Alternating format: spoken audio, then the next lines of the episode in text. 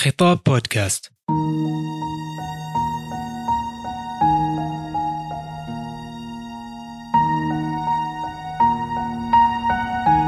تنسج شهرزاد من وحي خيالها باقة من أروع القصص والحكايات وهي بدورها ستجعل الملك يترقب نهايتها في كل ليلة.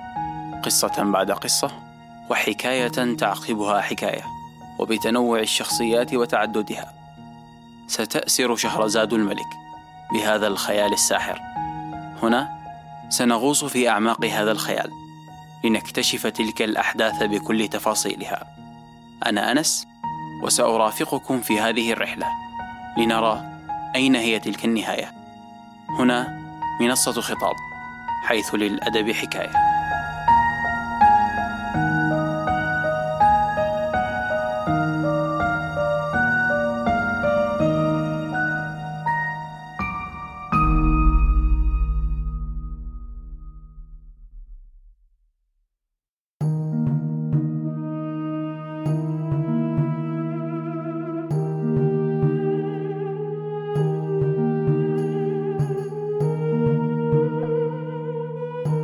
ظل الملك شهريار يعمل طوال اليوم التالي وعاد إلى المنزل في الليل إلى شهرزاد.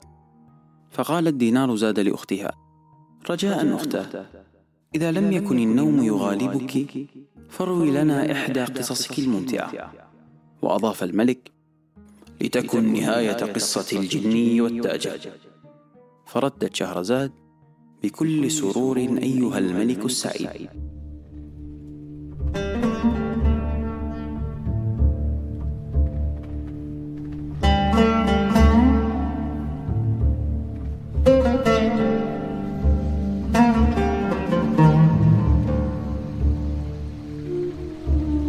بلغني أيها الملك العظيم ذو الرأي الحكيم أنه عندما رفع الجني سيفه قال له التاجر متوسلا.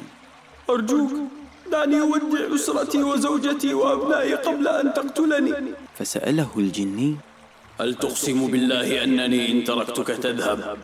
سوف تعود بعد سنة من تاريخ هذا اليوم. نعم نعم أقسم بالله. وبعد أن أقسم التاجر بذلك تركه الجني يذهب.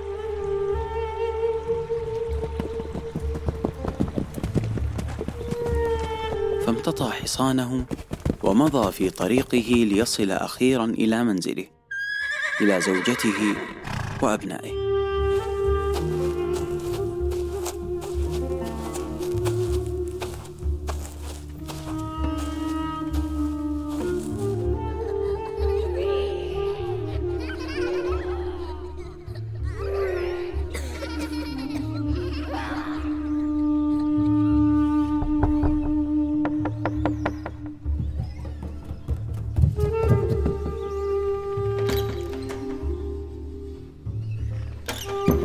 رآهم أخذ يبكي بحرقة. فسألته زوجته ما بك يا زوجي؟ وما الذي يشعرك بالحزن وجميعنا سعداء بعودتك إلينا؟ فأجاب ولماذا لا أحزن؟ وما تبقى لي من العمر سوى سنة واحدة فقط.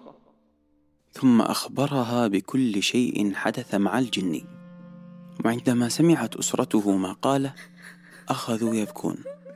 فأضحى يوم سعدهم يوما حزينا جدا.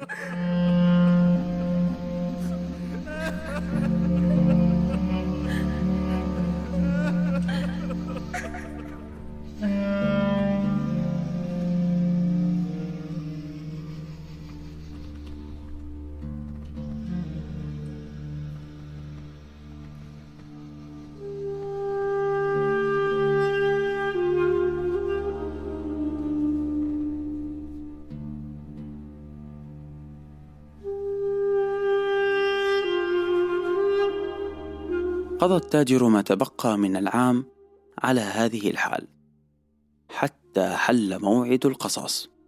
صلى التاجر لربه وودع أسرته فتعلق أبناؤه بعنقه وبكت بناته وناحت زوجته فقال لهم يا أبنائي هذه مشيئة الله.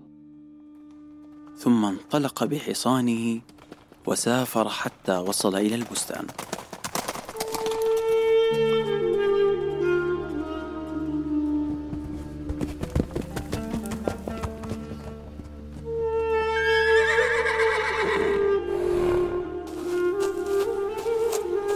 جلس التاجر في المكان الذي تناول فيه التمر في انتظار ذلك الجني المهيب والدموع تملأ عينيه وأثناء انتظاره اقترب منه رجل عجوز يقود كلبين مربوطين حول عنقيهما وألقى عليه التحية فرد عليه التاجر التحية.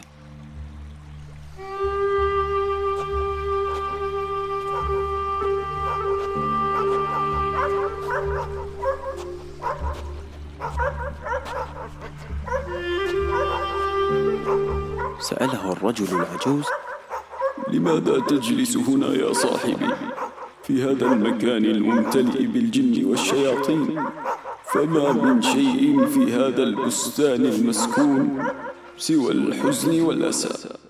أخبره التاجر بكل ما حدث مع الجني فاندهش الرجل العجوز من القصة وقال إن وعدك بالرجوع إلى هنا. لهو حقا من أفعال الشجعان. والله لن أتركك حتى أرى ما سيحدث مع الجن. وجلس بجانبه وتبادلا أطراف الحديث.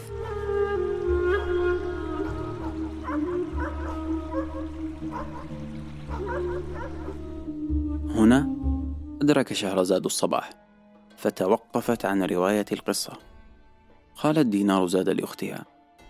يا لها من قصة غريبة وجميلة. فردت شهرزاد سأخبركما غدا بما هو أفضل وأكثر إمتاعا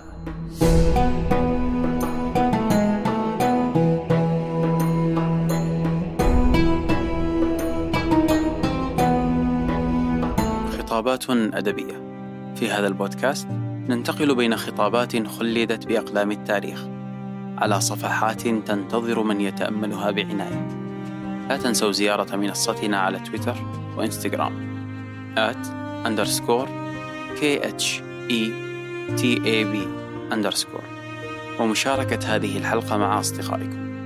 كما يمكنكم الاستماع أيضا إلى حلقاتنا السابقة. كان معكم أنس. إلى اللقاء.